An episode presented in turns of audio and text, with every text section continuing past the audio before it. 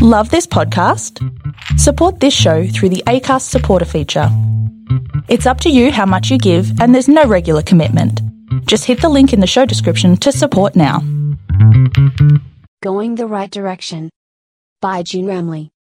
Former television news anchor Muhammed Ahmad Hamdan remembers the day too well when he decided to quit his anchoring gig at NTV7 to work on his dream of opening a small eatery.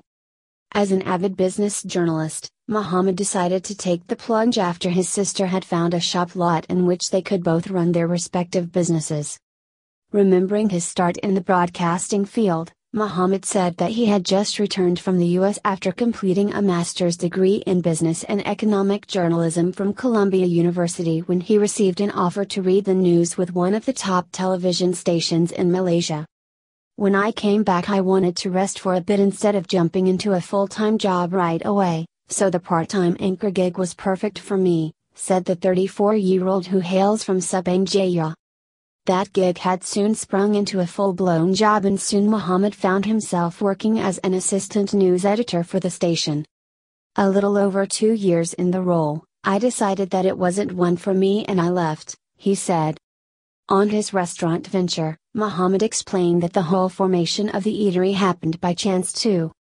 My sister had found this place in USJ, it was an empty lot and we just grabbed it because the rent was cheap he told DailyStraits.com in a recent interview. Muhammed said his sister found the shop lot just weeks before he left his job and the rest was history.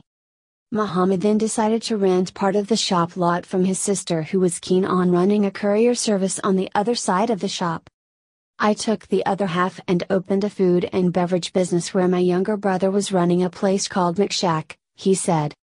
But something unexpected happened later. Muhammed got a call from his dream company, a very well respected print publication in the Malaysian media sphere.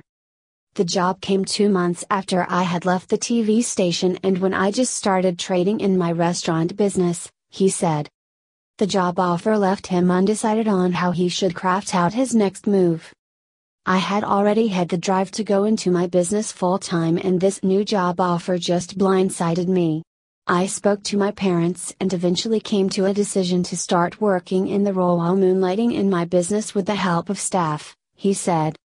And so he started the job while employing staff to mend his restaurant business during his absence. Soon the inevitable happened.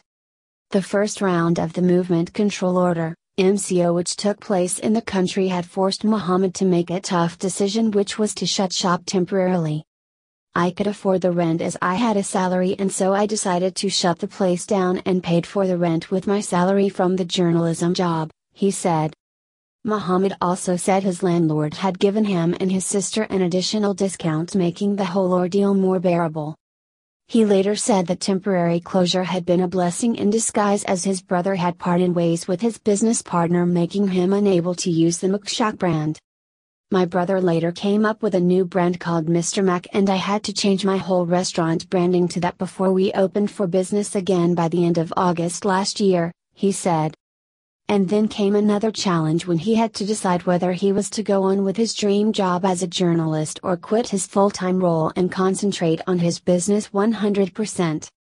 In the end, Muhammed went with the latter because he realized that he couldn't juggle two responsibilities at the same time.